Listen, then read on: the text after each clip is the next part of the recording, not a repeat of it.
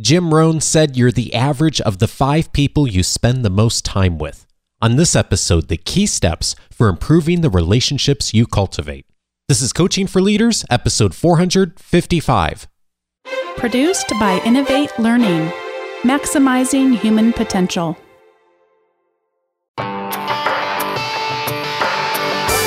Greetings to you from Orange County, California. This is Coaching for Leaders, and I'm your host, Dave Stachowiak. Leaders aren't born, they're made. And this weekly show helps you discover leadership wisdom through insightful conversations. I think so much about conversations in my work and in the work of our Academy members and our listeners. And of course, if we're going to have the best conversations, we need to be mindful of the relationships that we build and perhaps more importantly, that we nurture as we go forward in our lives, both professionally and personally. Today, I'm glad to welcome to the show someone who is an expert at helping us to build and strengthen great relationships and is doing some really exciting work in this area. I'm thrilled to welcome to you Colleen Bordeaux. She is a best selling author, speaker, and human capital consultant based in Chicago. She has been published everywhere from the Chicago Sun Times to the Huffington Post and has been endorsed by New York Times columnist and past guest Barry Schwartz and Sunday Times best-selling author Louise Parker. Her popular blog has reached more than 200,000 readers, and she leads a women's mastermind group in Chicago. She is the author of the new book, Am I Doing This Right? A philosophical guide to life in the age of overwhelm. Colleen, we're going to learn if we're doing this right after this conversation, right? exactly. Exactly. I'm so glad to welcome you to the show. Thanks for making the time to be here. I was thinking about the quote that you have in the book from Charles Jones that says, You are the same today that you're going to be in five years, except for two things the people with whom you associate and the books you read. Tell me about that. That's one of my absolute favorite quotes. And I think it's one I heard a long time ago, but over the course of my career have found that to be true. And when I look at the people who I've learned the most from and the people who have helped me become who I am, those two elements, the people or relationships those people have cultivated and the books they've read, are what they credit for their success. And when I consider the course of my career and my life, I would say those are two of the most critical factors for me as well. This is something that is a real challenge for us as human beings in general. But I also think at this particular moment in history and technology, it's even a bit more of a challenge perhaps than it was a generation ago. I was thinking about the work of Dr. Vivek Murthy, the past Surgeon General of the United States, in thinking about loneliness and the research they've done on loneliness. And, and he's on record saying that loneliness is as detrimental to health today as smoking a pack of cigarettes a day, which is just amazing when you think about the medical and biological implications of that. How do you see loneliness showing up when you're working with people in today's environment? First of all, such an important topic. And I think that the first thing I'll say is I feel as though our purpose and our fulfillment in life and at work are so connected to the relationships that we cultivate. And a huge piece of your ability to cultivate relationships is to be able to show up as you are and show up as who you are. And when I think about loneliness at work, I can't help but reference my own experiences and also what I've heard from from colleagues and peers and people who I've talked to along the way. And I think that being in an environment where it's a struggle to make connections, where you don't feel supported to show up as who you are, to, to be yourself, is a huge impediment to making real connections. And the term authenticity is thrown around a lot. And I think that it is something that we need to dig a little bit deeper on as individuals and as leaders in workplaces.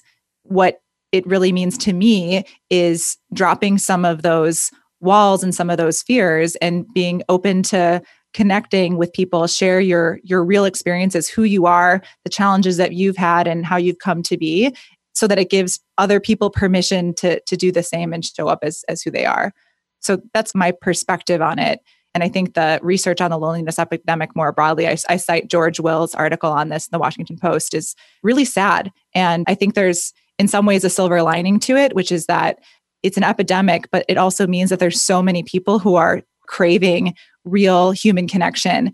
And we just have to do a better job of facilitating it. One of the things that struck me reading your book is the word that came up for me reading your book was just delightful. I just enjoyed reading it. And one of the reasons for that is how much you share about your own journey and just how real and transparent you are and authentic you are about your journey. And you mentioned a moment ago just you know, your own journey through this and, and loneliness. Where has this shown up for you and where did you struggle along the way with loneliness? First of all, thank you. I love delightful as a term to associate with my book. So I have gone through in my life periods of loneliness. I think it's a core part of the human experience. I think everyone has felt it at, at some point in their life. And when I think about the time that I felt the most lonely, the most isolated, I talk about an experience that's kind of personal to my family. When I was in high school, I have an older brother who became addicted to drugs, and my family went through this upheaval. And I felt as though my family became clouded in this dark shame. And I was raised in an environment where it was very high achieving and kind of the culture of perfectionism was palpable at, my high school and in my community. And I think my family not only struggled with my brother's drug addiction, but also this sense or fear of, of judgment around it and judgment from other people. And so I felt very lonely because I was going through a challenging experience with my family and at the same time felt as though I couldn't share that loneliness and that struggle with my friends because they couldn't relate and I couldn't share it with my teachers and the other people in my network because I didn't know anybody who had a family member struggling with addiction. And I didn't know anybody who I felt like would receive it without judging me or judging my family. And it was really coming from this place of deep fear. And and that wasn't necessarily true. I think as i grew up and my family worked through that challenge i recognized that the moment i started to share about it was the moment i started to realize that it was actually more common for the people in my network to have kind of a, a, dark spot or a struggle in their family that they had also felt afraid to share, kind of coming from the same drivers that I was feeling at, you know, 16 years old when this all started. It's amazing how we can be surrounded by hundreds, sometimes thousands of people, and yet truly be lonely, isn't it? It is, I think, one of the saddest things to think about. And actually, I have reflected, and, and when I put this story of my brother in the book, I went back and forth on it. But one of the reasons I decided to include it was because I would say it probably has been the biggest struggle in my family and in, in my life. And I think that the topic of addiction and mental health is something that people are afraid to address outright. They're afraid to, to share what they have personally struggled with or their family has struggled with. And what that does is it keeps the, the darkness clouded and hidden. And the cure for darkness is to shine light on it. And not enough people do that. And I think if we were to challenge ourselves to get over our own fears and share a little bit more about where we've struggled, it would provide relief and hope to others who might be feeling alone and going through something very similar. You use the analogy of a crab in the book talking about relationships. Tell me about the crab and and how that shows up for you. Yeah, so I've heard this crab analogy in a number of different places. So I can't remember exactly where I originally heard about it, but there's been research done on crabs that if you put a bunch of crabs into a bucket, it would be easy for any one of the crabs to just climb out of the bucket and escape and save its life. But none of the crabs can ever get out of the bucket because the moment one of the crabs gets to the top, the other crabs every time will drag him back down to the place where everybody else is. And I use this analogy to describe the negative relationships that we have in our lives. And I spend a lot of time talking about how important it is for us to gain control over our own mindset and our own thinking. And that fear based thinking, where you are negative and judgmental and in general kind of a destructive thinker rather than a productive thinker is something that you absolutely have to gain control over and squash if you want to live a full and meaningful life. And so when I talk about the relationship chapter and the crab mentality, I talk about how it's so hard to take control of your own negative thinking. And it's next to impossible when you are surrounded with people who are telling you every reason why you shouldn't be positive and every reason why you shouldn't believe in yourself because they've never bothered to try it themselves. And the only way that you can truly navigate that is to, as much as humanly possible, avoid people who have succumbed to their own crab mentality and instead fill the relationship space in your life with people who are great influences of positive, productive thinking. And I think our human tendency, I know for me, is to look at the people around us who might be those kinds that would pull us back and that aren't thinking as as big and as magnanimous as maybe we are. And yet the invitation you make is the starting point for breaking out is not to look at others, but actually to assess your own status. and you call your you call it your own crab status, which I love. Tell me what that looks like. How can we, in the midst of that bucket and that sea of like feeling like we're not able to get further away because of the culture of the organization or because of our current relationships, what's the starting point to look inward? That's the most important step in improving your relationship. So I will share my own story. I, I was a total crab. I was insecure, negative, gossipy, super judgmental, and someone who would get very jealous or envious when I would see people around me succeeding and happy. And the root cause of all of that was because number one, I was not introspective whatsoever. I was very insecure and afraid, and I had no control over my own mindset.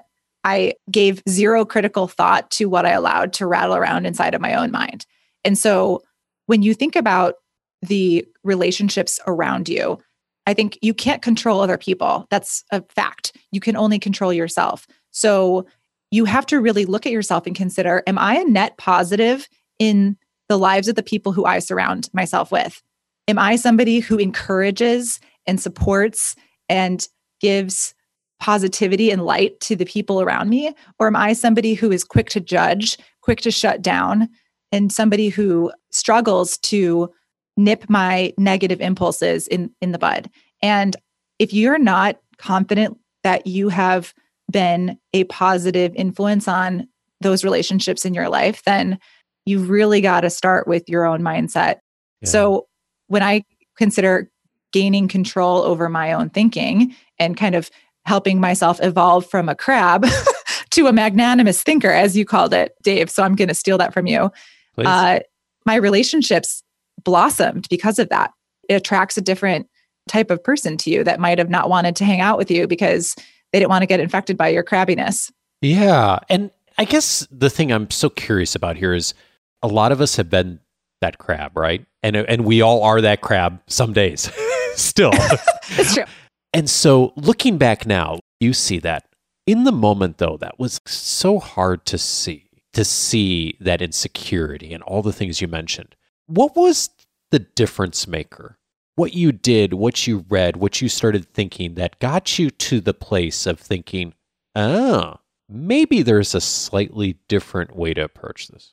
Yeah. My lowest crab status moment I was on a huge project and traveling nonstop. I was not taking care of myself and felt as though I had no choices. And so instead of trying to fix the situation, what I did was I just allowed my negativity to run rampant. And I decided that the problem was everybody else and my firm.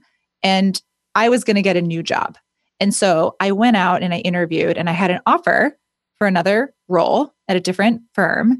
And I told one of my mentors who sat me down and said, Colleen, you can go ahead and take this job And you're going to potentially end up in exactly the same situation.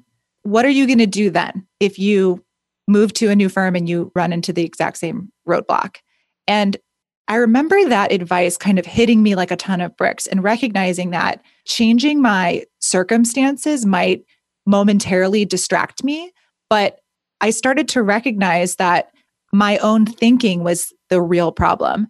And right around the exact same time that I had that conversation, someone recommended Eckhart Tolle's book to me, The Power of Now. Oh, yeah. And I decided to read it because I didn't really have anything to lose. And I decided that I wasn't fully confident that changing jobs was going to be the answer. So I read the book, and in the book, he talks about how most people actually are crazy in the sense that they focus on things they have absolutely no control over, either things that happened in the past that they can't stop ruminating over and obviously can't change, or things that might happen in the future that they have zero ability to predict or control. And they completely miss focusing on what they can control, which is their own thoughts and their own actions in this exact moment. And he talks through how to start looking at your mind and being self aware and recognizing your thoughts as they come and taking steps to essentially shift your thinking so that your actions are more productive. And that book was a game changer for me and really got me started on this self development wormhole that helped me go from being this totally negative crab that you would never want to talk to on this podcast to uh I think somebody who has intentionally built a really happy and fulfilling life because I've gotten over that way of thinking. Yeah, and you've learned how to do it, right? It didn't just come naturally. And I think for most of us, it doesn't. And most leaders, I think it doesn't there are the occasional exceptions, right? There's the people who really naturally do this well and we all love to hate them, right? But for for most of us, this is a learned skill. It's not something our schools do a fabulous job, at least most places, in teaching us relationship building, how to really listen, some of these core skills that are essential for leadership. And so you having learned that has been a key skill. And you said something a couple of times, you used the word mindset. And I was thinking about that transition you talk about in the book of getting that offer. And you had a mentor who sat you down at some point and said, Don't run away from something, run towards something. Tell me about that. Yeah. Oh, that's been one of the pieces of advice that, like, I think about it and it still gives me goosebumps. So, the idea that you can change your circumstances, I think, is tempting. That if you don't like something and you are uncomfortable, it is very easy to run away. But the advice was that that essentially takes you nowhere and it doesn't move you forward, that you are better off staying put and focusing on what you can control and seeking what truly excites you and energizes you that you can't stop thinking about, you can't look away from, and that you want to run towards.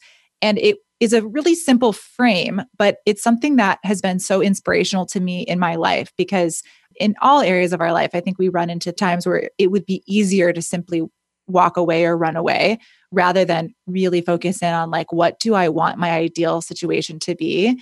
And how do I find that and run towards it? It's one of those wherever you go, there you are kind of things. exactly.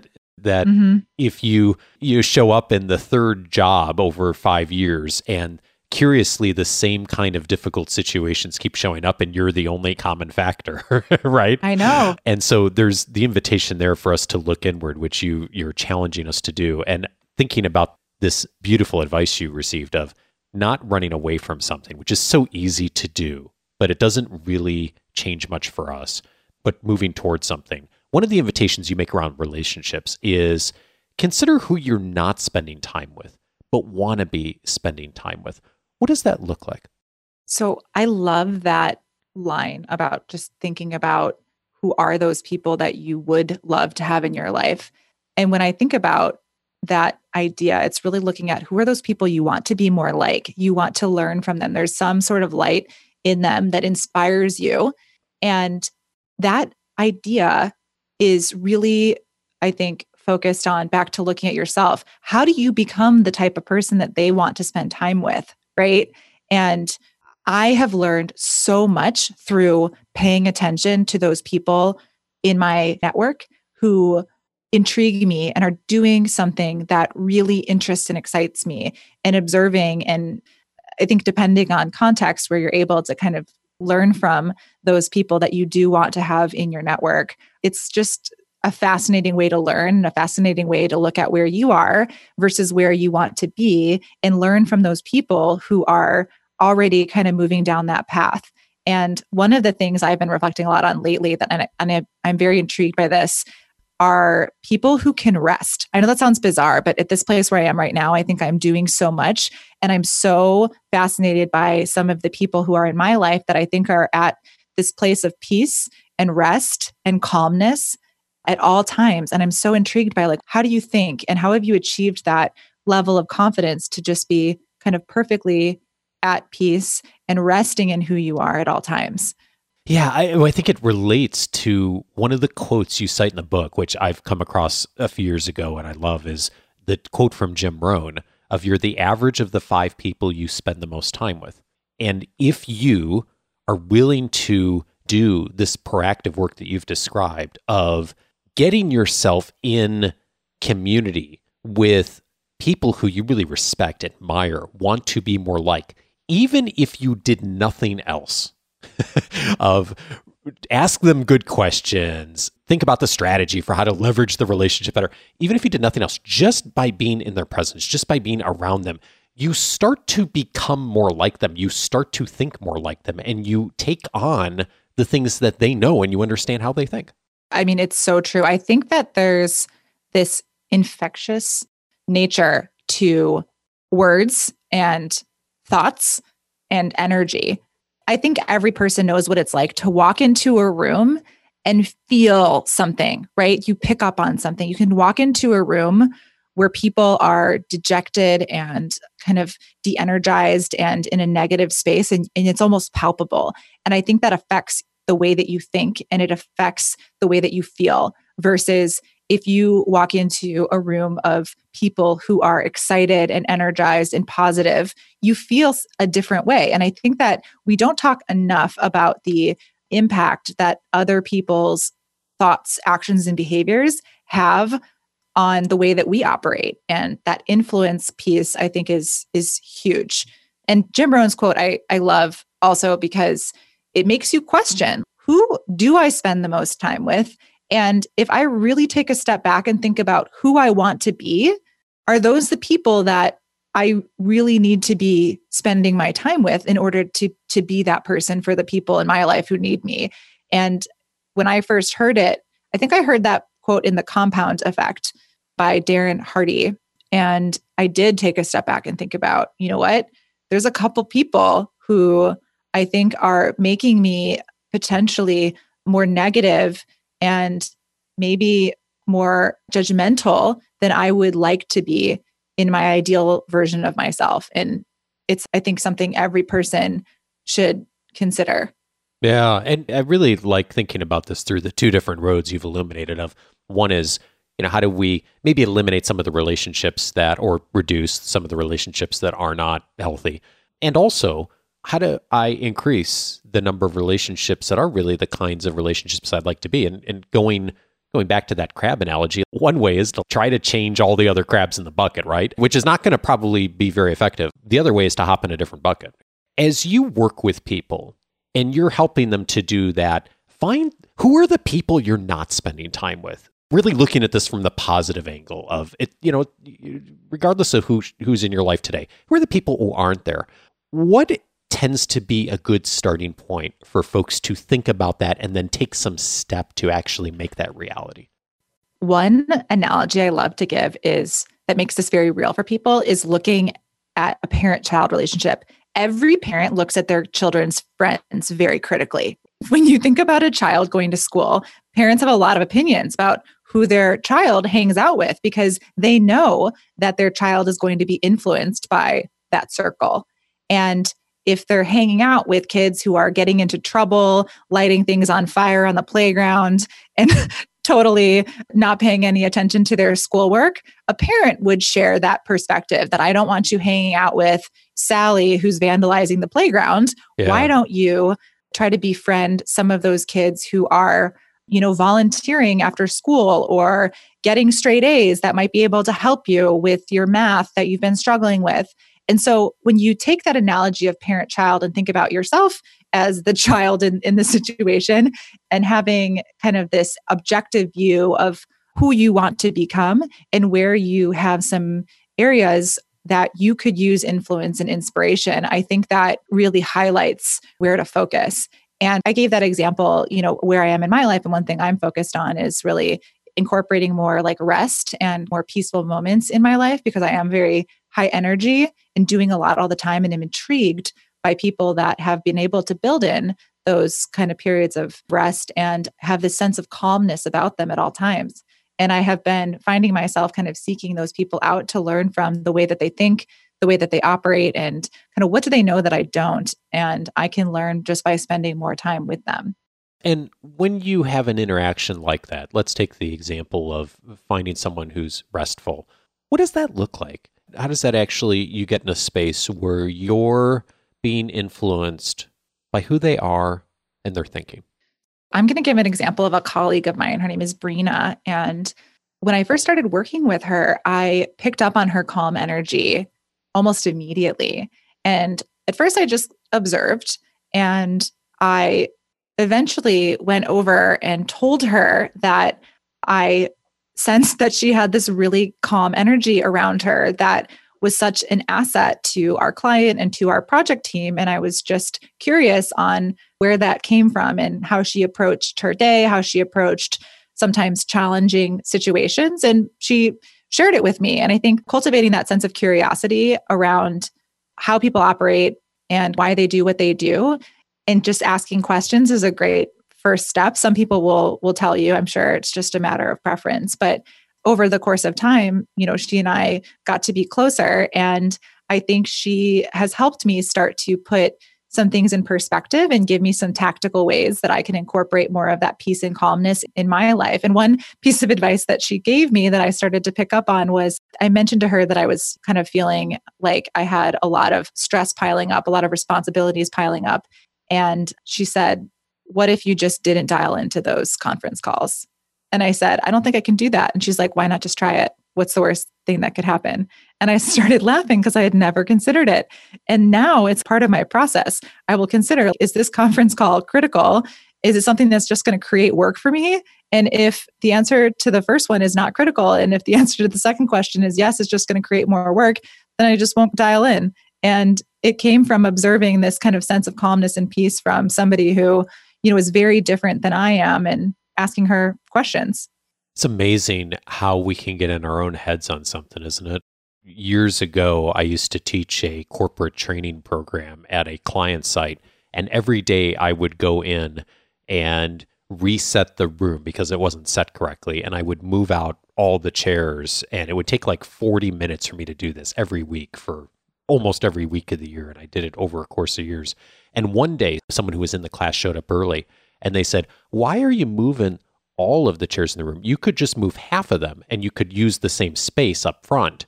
And it was one of those moments that I just remember thinking, it never even occurred to me to think of doing it a different way than I'd been doing it. Like literally weeks of my life had been burned right. doing this stupid thing. And it was one of those times I remember, it's kind of a silly example, but if you're only in your own mind about it, and you never take the time to talk through it with someone else or allow someone else to challenge you on it. Doesn't necessarily mean that you do it the way they suggest, but if you're willing to at least listen and consider a different way, someone who's not as emotionally connected to the situation can illuminate that through a relationship in a way you never get on your own. A hundred percent agree with that. Just somebody who can challenge the way that you think in the right way and give you a new frame that helps you live a better life, I think that only comes from relationships.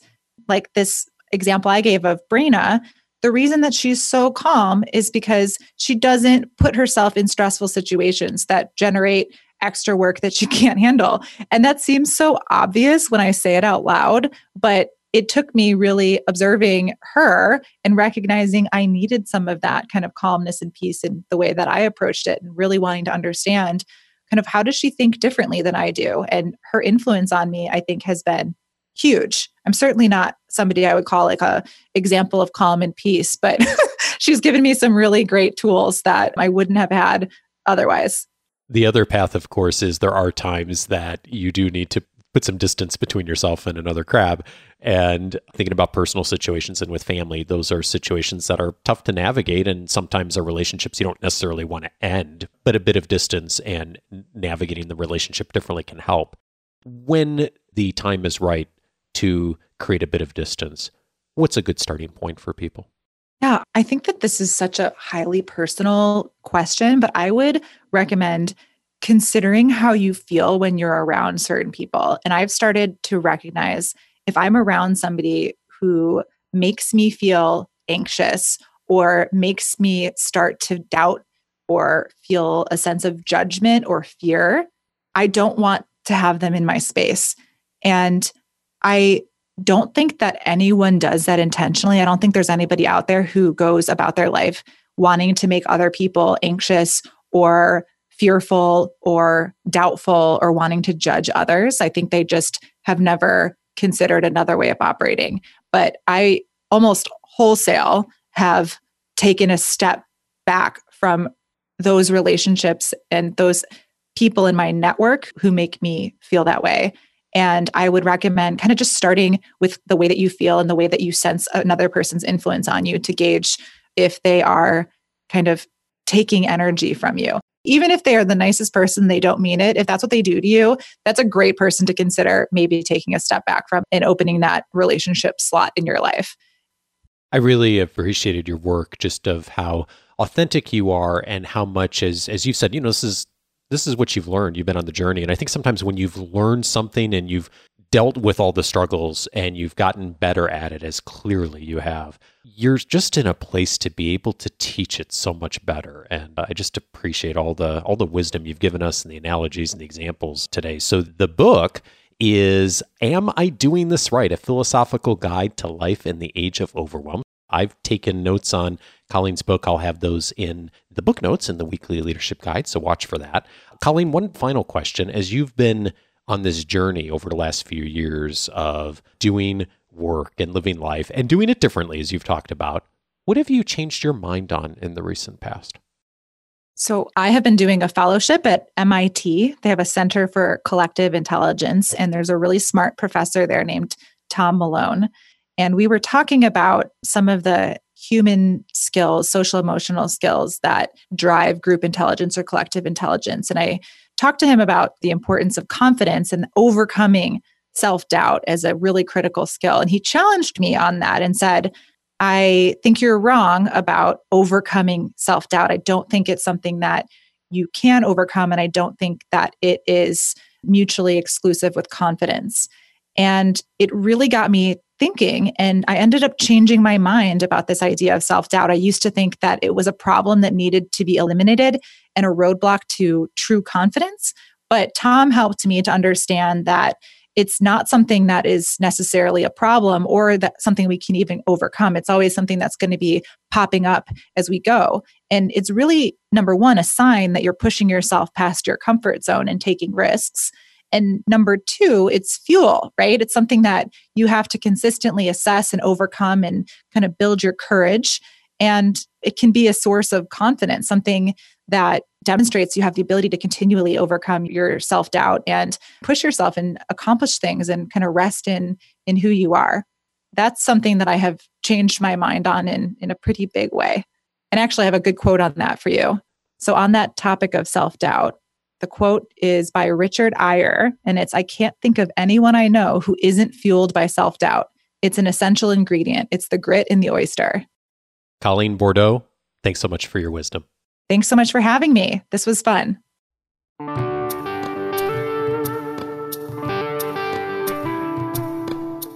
If this conversation was helpful, several related episodes you'll also want to check out. One of them is episode 279 How to Grow Your Professional Network with Tom Henschel. Tom and I talked in detail in that episode on how we can look at our professional relationships not just as the hunting analogy that many times we think of when we think about networking events of going out and finding as many relationships as we can, but rather transitioning a bit more toward the gardening analogy of how do we really grow and cultivate the kind of relationships that we want to be sustainable for us for hopefully our entire careers. Uh, episode 279 is a great inspiration for how to take the first steps to do that. I'd also invite you to check out episode 346 How to Build Relationships at Conference with Robbie Samuels. Robbie and I talked in that episode on how to do something that's uncomfortable for a lot of us, but also a wonderful opportunity for many of us, which is building relationships when we are at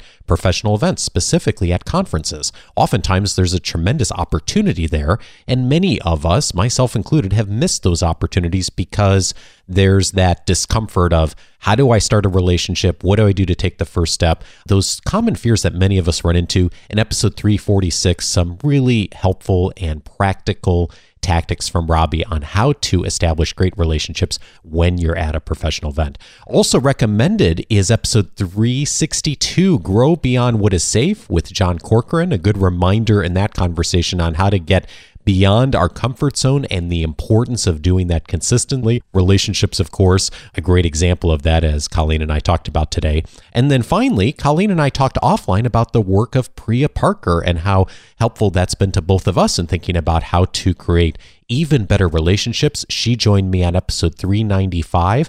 The topic then was how to create meaningful gatherings. She's done some fabulous work on that, and it's a wonderful starting point if you are uh, in the place where you're hosting events, or maybe you'd like to do more of that, again, professionally or personally, and just some wonderful invitations there from Priya on how to structure the expectations around events in a way that build really meaningful relationships. All of those episodes you can find on the coachingforleaders.com website. And if you will take a moment to set up your free membership at coachingforleaders.com, you can search the entire archive by topic of all the episodes that have been aired since 2011. I do occasionally get an email from someone that says, "Hey, how do I get the episodes prior to the the ones that are showing up on iTunes and the other services?"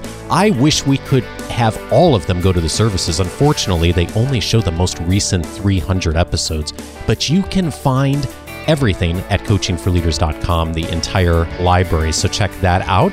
Also, you'll receive my weekly leadership guide and all the benefits of free membership, including one of the audio courses 10 Ways to Empower the People You Lead. It's a great follow up to this conversation. Next week, former UN Ambassador and National Security Advisor Susan Rice on how to be more diplomatic. Join me for that. Have a fabulous week and see you next Monday. Take care.